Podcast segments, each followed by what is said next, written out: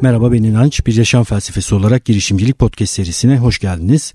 Girişimcilik üzerine konuşmaya, düşünmeye devam ediyoruz. E, bugün yanımda bir konuğum var. E, önce öğrencim olarak başladı. Bir eğitimime katılmıştı. Sonra arkadaş olduk. Elif Ömüriş. E, tango üzerine konuşacağız. Girişimcilik üzerine konuşacağız. Kendisi de bir öğrenme delisi. Takip ediyorum. Bir sürü şey öğrenmeye çalışıyor. Öğrendiği şeyler üzerine de konuşacağız. Hoş geldin Elif. Hoş bulduk. Önce bir kendinden bahset kısaca istersen e, tanıtmak üzere kendini. Şu anda Arjantin tango eğitmeniyim. Uludağ Üniversitesi İşletme Bölümü mezunuyum aslında. Ama bir süre işletme üzerine e, kurumsal hayatta e, deneyimlerim, kariyerim oldu. Ne Fakat, kadar süre çalıştın kurumsalda? Yani aşağı yukarı e, bir 15 yıl kadar çalışmış olabilirim. 15 yıl sonra istifayı mı bastın? Evet öyle oldu. Nasıl oldu? Nasıl verdin o kararı? ya aslında e, biraz iç içe geçmiş bir süreç de oldu. Yani bir yandan e, tango ile ilgili e, kariyerim devam ederken hem dans etme, dansçı anlamındaki kariyerim hem de eğitmenlik olarak devam ederken bir yandan da kurumsal hayattaki işlerim devam ediyordu.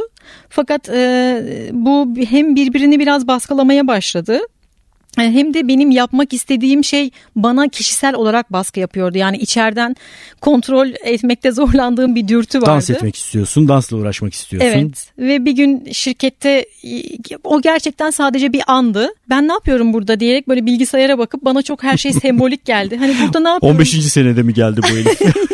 yani tak ettiği yer orasıydı belki de. Evet evet iyi olmuş bu arada. E, ben aslında 7 yaşından beri dans ediyorum ama benim tango ile tanışmam 25 yaşımda oldu. Yani 25 e, yaşından sonra tango kariyerim olabilir mi diye sorgulamaya ve üzerine düşünüp çalışmaya başladım. O da biraz zaman aldı karar Peki vermek. bu böyle ekrana bakıp ben ne yapıyorum burada? Nasıl böyle devam edeceğim? Başka bir şey mi yapmalıyım aslında? Yerim burası mı değil mi soruşturmasından sonra istifa süreci ne kadar sürdü? Ne kadar sonra istifa ettin? 5 dakika. 5 dakika sonra. Çok iyi ya. Yani e, orada çünkü o gerçekten bir anda böyle bir resim gibi çok o resmin dışında kaldım ve hemen yabancılaştın oturdum. yani. Evet evet o yani o resmin dışında kaldım ve çok kendimi komik hissettim. Böyle yanlış bir yerde oturuyorum şu anda ve gitsem iyi olacak bence diye düşünüp oturduğum yerden kalkıp hemen e, karşı tarafta e, yöneticimin odası vardı. Kapıyı tıklayıp içeri girip verdiğim kararı kendisine söyledim. Harika yapmışsın. O anda e, çıkarken ve istifa verirken ekonomik olarak nasıl bir kurgu oluşturacağın kafanda tam net değildi büyük ihtimalle. Kesinlikle değildi. Yani ee, risk aldın sonuçta. Evet yani zaten e, bu hesaplamaları e, yapabileceğim bir vakit değildi o. Yani o emin olduğum tek şey ben burada bilgisayarın önünde oturup işte verileri analiz etmektense dansla ilgilenmem benim için ve dünya için daha iyi bir fikir diye düşünüp geri kalan hiçbir şeyi o anda düşünmeden e, o kararı hemen uygulamaya, uygulamaya almak istedim. Peki şunu merak ediyorum ben insanlara podcast'te sen de dinliyorsun hep şunu söylüyorum istifa edebilir durumda olmak her an için ekonomik anlamda önemli. Yani en azından istifa ettiğin andan itibaren bir sene sonrasını ekonomik olarak görebiliyorsan daha iyiydi. Sen kendini bu durumda bu durumda tutuyor muydun yani? Benim e, dans derslerim devam ediyordu. Güzel. E, ve e, dedim ki e, şu anda zaman kapasitesi dans için ayırdığım bölüm daha sınırlı. Ama istifa ettikten sonra daha fazla zaman ayırabileceğim için o oranda gelirimin de artacağını düşündüm. Yani aslında bir doğru orantıydı kafamdaki. Dedim ki daha çok çalışırsam daha çok gelirim olacaktır. Dolayısıyla ben motivasyonumun ve e, konsantrasyonumun tamamını buraya yoğunlaştırmayı denemeliyim. Çok güzel. Benim istifa sürecimde de daha önce de anlatmıştım. Matematiği şöyle yapmıştım. Ayda bana ne kadar veriyorlar? Şu kadar. Yılda ne kadar veriyorlar? Şu kadar ben bu parayı bir şekilde bulurum dedim. Yani esaretin bedeli buysa bir evet. şekilde hı hı. bunu karşılarım ben dedim. Benim durumum biraz daha sıkıntılıydı çünkü önümüzdeki e, bir haftayı bile göremiyordum. E, ama bir arkadaşımdan destek alarak girişimcilik yolculuğuna başlamıştım. Seninki biraz daha iyi bir versiyonmuş ama e, o bilgisayar ekranının başında durup da ben yanlış bir yerde miyim acaba diye düşünüp kendini uyuşturman da mümkündü. Bunu yapmamışsın. Bence de iyi bir şey yapmışsın. Sonraki süreci düşünelim. E, hayal ettiğin gibi gitti mi? Çünkü girişime başlamak da ayrı bir problem. Zor. Kesinlikle. Aslında şöyle e, e, bana en çok katkısının e, sabah uyandığımdaki motivasyon olduğunu söyleyebilirim.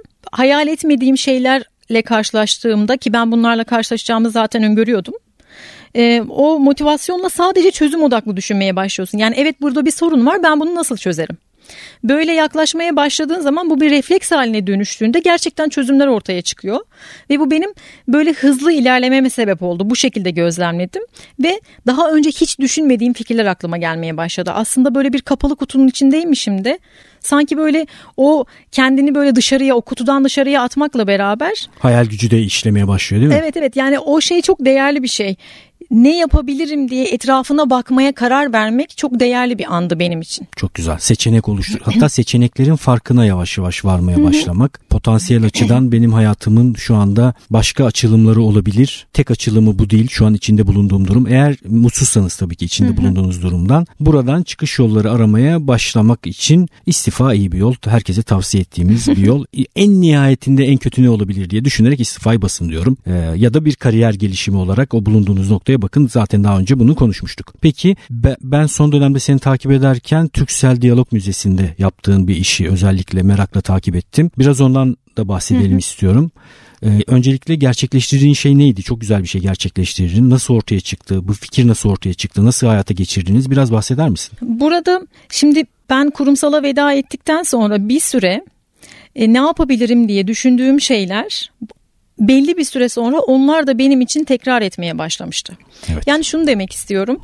E, istifa etmiştim. Dans kariyerim için eğitimlerime devam ediyordum. İşte e, gösterilerime devam ediyordum. Bir takım çalışmalar yapıyordum ve sonra bir gün ki bu aşağı yukarı bir e, 4 yılı falan almış olsa gerek.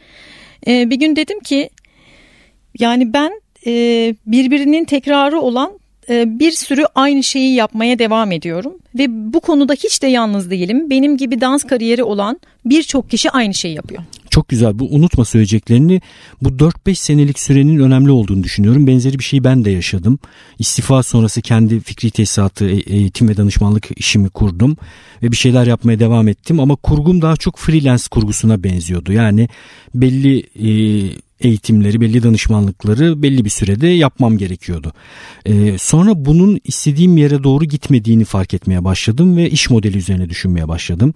Başka neler yapabilirim üzerine düşünmeye başladım. Yani girişimden sonra böyle bir 4-5 yıllık ayrı bir öğrenme süresi oluyor. O süreyi iyi kullananlar için tabii. Bu benim e, yani tüm kariyerimi göz önünde bulundurursak bu 4-5 sene benim için çok değerliydi. Öğrenme anlamında. Evet. Yani yaptıklarımdan öğrenme veya verdiğim kararlardan öğrenme çok anlamında. Güzel. E, Türksel Diyalog Müzesi de aslında e, hem güzel tesadüflerin hem de tüm bunların sonucu. Şöyle ki e, ben dans kariyerime devam ederken e, eğitmenliğimle ilgili ne farklı yapabilirim diye düşünmeye başlamıştım. Bu işte aynı zamanda sizinle tanıştığımız döneme de denk geliyor. Ha, yani evet. Evet. Eğitici eğitimi yapmıştım Aynen, bir tane. Bir eğitimcinin eğitimi eğitimine katılmıştım ve tam o dönemlerde bundan iki yıl öncesine tesadüf ediyor. Sürekli kafamda dönüyor. Ya tamam ben e, dansı öğretiyorum ve bunu çok seviyorum ama farklı ne yapabilirim? Ve şunu fark ettim insanlara ya bak dans çok faydalı bir şey. Senin hayatında çok olumlu kapılar açacak. Lütfen gel dans dene dediğimde bunun çok çalışmadığını gördüm. Yani çalışmak derken sanıyorum evet, anlaşılıyor ne demek istediğim. Ee, insanların kendince e, bir inançları var ve bu inançlar içerisinde sizin onlara söylediğiniz şey faydalı olsa da zararlı olsa da onun kabul ettiği şey neyse o şekilde ilerlemeye devam ediyor. Evet. Dedim ki ben Madem insanların böyle bir kararı var ve ben onlara dans faydalı gel öğreteyim dediğimde bir işe yaramıyor. Dedim ki o zaman acaba e, dans edebileceğine inanmayan ya da dans edebileceklerine inanılmayan kişilere nasıl ulaşabilirim? Bir meydan okuma gibi kendine bu meydan okumayı e, ortaya koydun yani. Evet. Hiç, hiç böyle dans edemeyeceğini düşündüğüm bir kitle acaba bu işi nasıl yapardı? Evet yani hiçbir şekilde dans etmek aklına gelmemiş ya da başkaları tarafından onların dans edebileceği hiç akla gelmemiş kişilere nasıl ulaşırım ve onlarla dansı nasıl paylaşırım? Güzel. Bundan yola çıkmaya karar verdim. Ve bu arada da sürekli işte okuyorum, e, çeşitli yayınlar takip ediyorum, e, ilham veren sohbetler e, gözlemliyorum, kişilerle tanışıyorum. Ve bir gün yine bir sosyal girişimcilik üzerine Türsel Diyalog Müzesi kurucusu Hakan Elbir'in e, konuşmacı olduğu bir etkinliğe katıldım. Etkinliğin sonunda onun bir hayali olduğunu öğrendim. Karanlıkta dans diye bir hayali olduğunu öğrendim. Dedim ki kartım bu. Eğer benim yapabileceğim bir şey olursa bana her zaman ulaşabilirsiniz. O da beni müzeye davet etti. Önce müzeyi deneyimledim ki e, çok değerli bir deneyimdi yine benim için. Empati kurmak üzerine çok değerliydi. Ve sonrasında dedim ki ben katkıyı tango ile sunabilirim. Ne dersin tangoya ne dersin? O da bana dedi ki benimle mi? Yok dedim. Buradaki rehberlerle dans deneyebilir miyim? Sen kolayca yapabilirsin. Onun için yeterince zorlu bir e, hedef değilsin benim için. Buradaki rehberler yani görmeyenler. Görme engeller Görme ve işitme engeller. Türksel Diyalog Müzesi çalışanları. Dedi ki deneyelim. Dedim ki ben e, daha önce sadece bir kere küçük bir deneyimim oldu. Bir özel ders öğrencim vardı. Hem görme ve hem de işitme kaybı vardı. Ama onun dışında topluluk olarak bir grup olarak e, çalışma şansım olmamıştı. Deneyelim. Olursa ne mutlu bize. Olmazsa da denedik ve olmadı deyip e, tanıştığımıza memnun oluruz. Çok dedim. güzel. Bu noktada bir girişimcinin serüveni açısından benim ilgimi çeken nokta şu oldu. Sen hayal kurmaya devam ediyorsun. E, kendine bir takım meydan okumalar bulmaya devam ediyorsun. Bir yandan da insanlarla bir araya gelmeye devam ediyorsun. Sana ilham vereceğini düşündüğün insanlarla. Kesinlikle. Çeşitli etkinliklere katılıyorsun, eğitimlere katılıyorsun ve birden ne oluyor? Benzer bir hayali kuran birini dinleyebiliyorsun ve kendi hayalini ona açabiliyorsun. Bu da Hı-hı. çok önemli. Ee, yani bu anlamda bu paylaşım çok değerli oluyor. Girişimcilerle ya da fikir olarak girişimci insanlarla bir arada olup sohbet etmek çok değerli. Bu hikayede zaten aslında bunun çok güzel bir örneği. Ve başlayalım dediniz. Evet yani e, tabii başlayalım neyi bekliyoruz hemen başlayalım. Pekala önce bunu... Kaç rehber... kişiyle e, dans çalışmaya başladınız? Dört çift. Dört çift. Rehberlerle konuştuk. Bir de e, şöyle onların mesai saatleri içerisinde yapacaktık bu çalışmaları. Dolayısıyla hep onları gözettiğimiz onların seanslar içerisinde olmadığı bir zaman ayarlamamız gerekiyordu. Durumu paylaştı Hakan rehberlerle ve rehberler de varım demişler. Nasıl yaklaşmışlar? İlk tepkilerini biliyor musun? İlk başta espri yapıyor herhalde demişler. E, kimileri Kimileri de ya ben zaten bunu hayal ediyordum yapmak istiyorum Oo, lütfen güzel. Hayaller demiş. buluşuyor. Evet evet. Dolayısıyla bir de şunlar da çok değerli. Aslında hiç dans etmeyi düşünmeyen ve bu konuda merakı olmayan bazı rehberler sadece arkadaşlarının mutluluğu için e, buna dahil olmayı istediler. Bu her zaman e, benim teşekkür ettiğim bir durum. Çok Burada güzel. söylemek istedim. Yani oyunu bozmamak için. Kesinlikle bize katılmayı onlar gönüllü olarak kabul ettiler. Ben onlarla dansı paylaşmaya gönüllüydüm. Onlar da arkadaşlara dans etsine gönüllüydü. Bu çok değerliydi. Ve biz çalışmalara başladık. Haftada bir gün çalışıyorduk. Ee, yaklaşık iki saatlik süren bir çalışmaydı bu. Ee, burada benim sadece yapmayı istediğim şey onlara tangonun kendisini hayatlarına nasıl alabilir olarak anlatmak üzerineydi. Yani birinci hedefim çok iyi dans etsinler değil. Aslında tangonun faydalarını hayatlarına nasıl katabiliriz ve aynı zamanda bu etkileşimi sürdürülebilir olarak nasıl yapabiliriz diye. Bu aslında benim için çok iyi bir öğrenme süreciydi. Çok güzel. Burada e, şunu sormak istiyorum. Ben bir dönem engellerle bir çalış bir, bir iki proje içerisinde yer aldım. Ayrı bir dünya olduğunu fark Öyleymiş. ettim. Değil mi? bir takım zorluklar çektin herhalde başladığında. İletişim ayrı tür bir yani biz hiç engellilerle çalışmamış ve bu konu üzerine düşünmemiş ve engellilerle empati kurmamış ya da onların kendileriyle nasıl iletişim kurulmasını istediğini onlardan almamış birileri kafalarındaki bir takım klişelerle yola çıkıyorlar. Çok doğru. Ve büyük sıkıntılar ortaya çıkabiliyor değil mi? Kesinlikle öyle. Bir de e, benim hem bir deneyimim yoktu aslında bir fikrim de yoktu. Şimdi ben e, biraz kafa yormaya başladım. Dedim ki ben yarın derse gideceğim ve bu e, rehberlerle nasıl e, diyalog kurabilirim? Çünkü Bununla ilgili herhangi bir şey söylenmedi sana değil mi? Hiçbir şey. Hiçbir şey ve e, çok kısa sürede hayata geçirmeye karar verdiğimiz için bunun için hazırlanabileceğim bir süreç de yoktu. Dedim ki ben ne biliyorum? Benim bildiğim şey herkese dans anlatmak. Bu konuda kendime güveniyorum ve bunu biliyorum. Ben bildiğim şekilde onlara dansı anlatmaya çalışayım. Eğer olmazsa onlardan alacağım geri bildirimlerle kendimi geliştirebilirim. Ben dolayısıyla mesela bugün size tango öğretmeye kalksam size nasıl öğreteceksem. Çok zor onu söyleyeyim de. hiç sanmıyorum.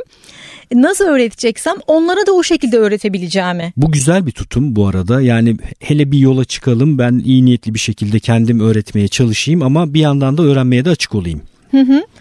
Ve İşin enteresan tarafı e, en doğru zaman sanırım e, en doğru karar sanırım buydu. Çünkü onların kendini bana açması için onlara herkese davrandığım gibi davranmamı bekliyorlarmış zaten. Harika. Bu benim için çok değerli bir öğrenme oldu. E, ben mesela derste çok e, e, eğlenceli anlar yaşıyorduk. İşte hareketi göstermeye çalışıyorum. Diyorum ki ya e, Harun rica etsem bakar mısın diyorum. Hocam bakıyorum ama görmüyorum diyor mesela.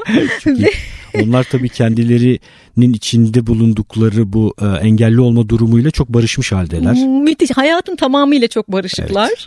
Onlardan çok şey öğrendim. Dediğim gibi bu benim için çok değerli bir deneyimdi. Onlara bu arada birbirlerine onlar kör diyorlar galiba değil mi? Tabii tabii zaten görme engelli işitme engel lafını çok sevmiyorlar. Sevmiyorlar. Sağırları çağırın hocam. Evet, körler geldi körler hocam. Evet. Bu şekilde.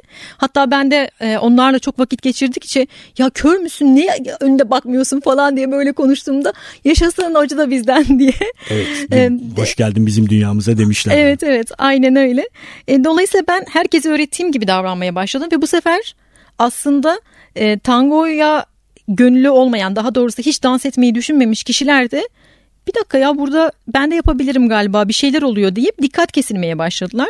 Bu benim e, müzedeki diğer çalışanlardan ve Hakan'dan aldığım geri bildirim. Tango yapmaya başladıktan sonra özellikle bu birinci ayı atlattıktan sonra müzede ılıman bir iklim hakim olduğunu, arkadaşlarına karşı daha anlayışlı olduklarını, işte birbirlerinin e, seanslarını üstlenme konusunda daha cömert olduklarından Hemen falan bahsediyor. görülmüş yani. Evet evet bu benim için tabii çok e, mutluluk vericiydi.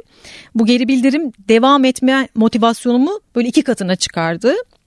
E, ve e, onlar benim onlara anlattığım şeyi anlamadıklarında nasıl anlatabileceğim konusunda bana zaten yardımcı oluyorlardı ve bu doğalından gelişti. Ben gidip bir yerlerden işaret dili ya da işte görme engelli birine nasıl tango öğretilerin dersini veya eğitimini almadım. Zaten böyle bir kitap falan da yok.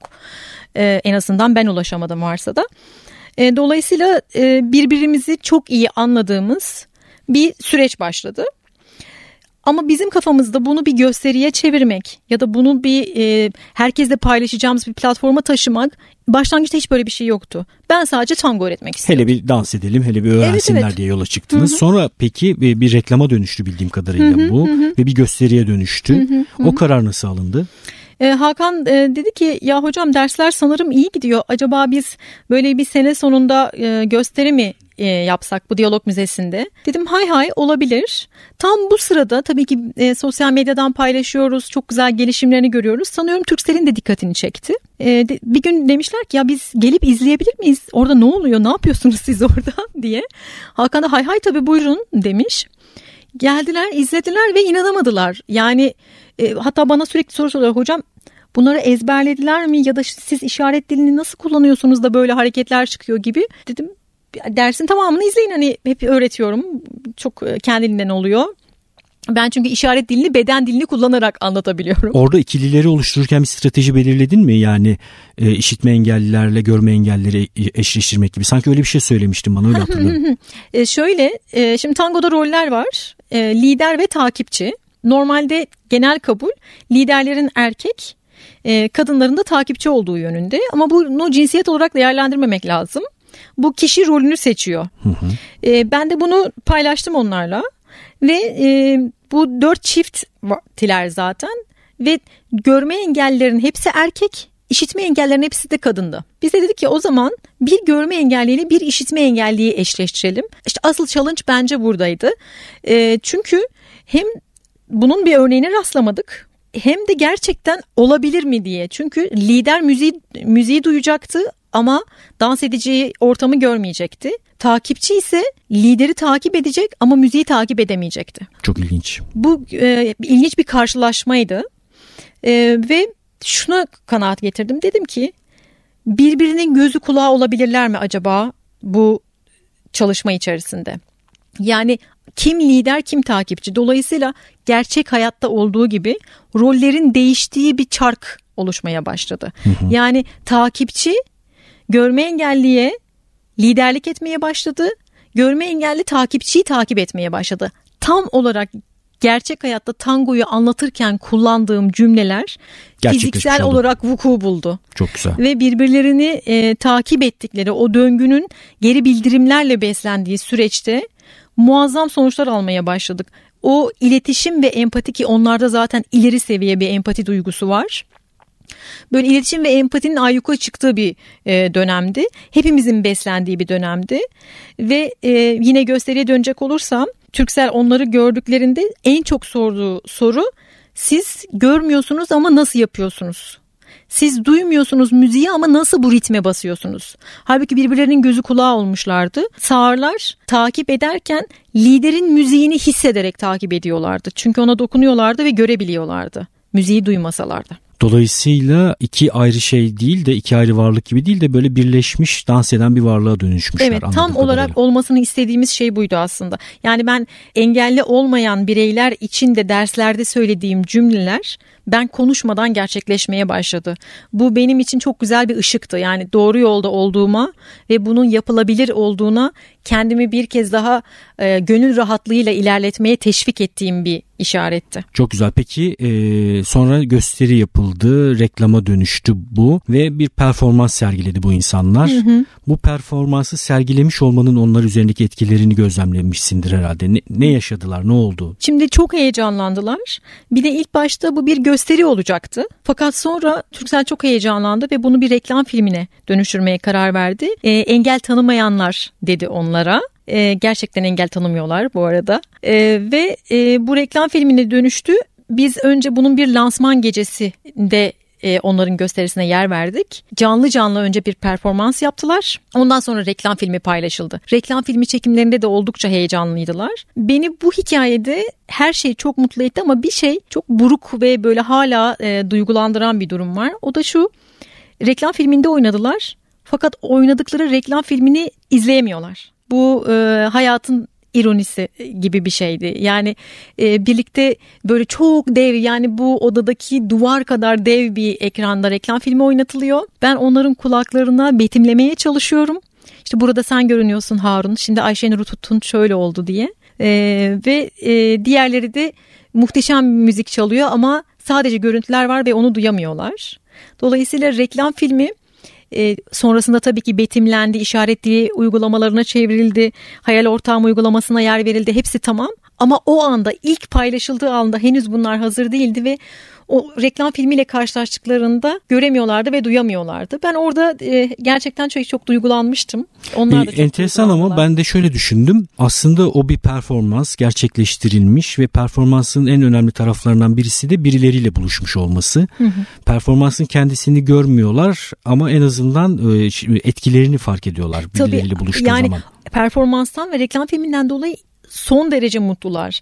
Bir de çok güzel mesela işte e, fotoğrafları çekildi gazetelerde yayınlandı. Onlar için çok değer çocuklarına göstermişler. İşte Instagram'dan paylaşıyorlar. E, televizyonda çıktığında sen çıktın diye arıyorlarmış onları. Ya bunların hepsi çok güzel. Çok da mutlu oldular. Bu sadece hani benim tarafımda eğitmen olarak e, duygusal bakışım. Peki Onlar güzel. açısından değil. Ben şöyle e, bir e, cümleyle tamamlayayım. Tamamlamamız gerekiyor çünkü bölümü. Senle ama bir bölüm daha e, kaydımız var. Devam edeceğiz yani Elif'le sohbete. Aktüel potansiyel ayrımını e, biliyoruz artık. Üzerine daha önce konuştuk Aristo'nun aktüel potansiyel ayrımı. Bu meseleye bu açıdan bakacak olursak görme engelli ve işitme engelli bir takım insanlar ve Elif bir hayal kuruyorlar. E, hızlıca aktüeli görünür değil bu hayalin dans etme, ediyor olmaları. Sonra da birlikte bu hayalin gerçekleşmesi için gereken eylemleri yapıyorlar. Doğru eylemleri yapıyorlar ve sonra bu potansiyeldeki şey hayata geçiyor. Gerçekten çok ilham verici. Çok teşekkürler bize de ilham verdiğin için Elif. Bir ben sonraki e, kayıtta görüşmek üzere. Bana her zaman olduğu gibi inançetfikirtesisat.com'dan e-posta gönderebilirsiniz. İnanç Ayar Instagram hesabını takip edebilirsiniz. inançayar.com podcast sekmesinde e, bu bölümlerde adı geçen kişilere, linklere, web sitelerine ulaşabilirsiniz. Görüşmek üzere.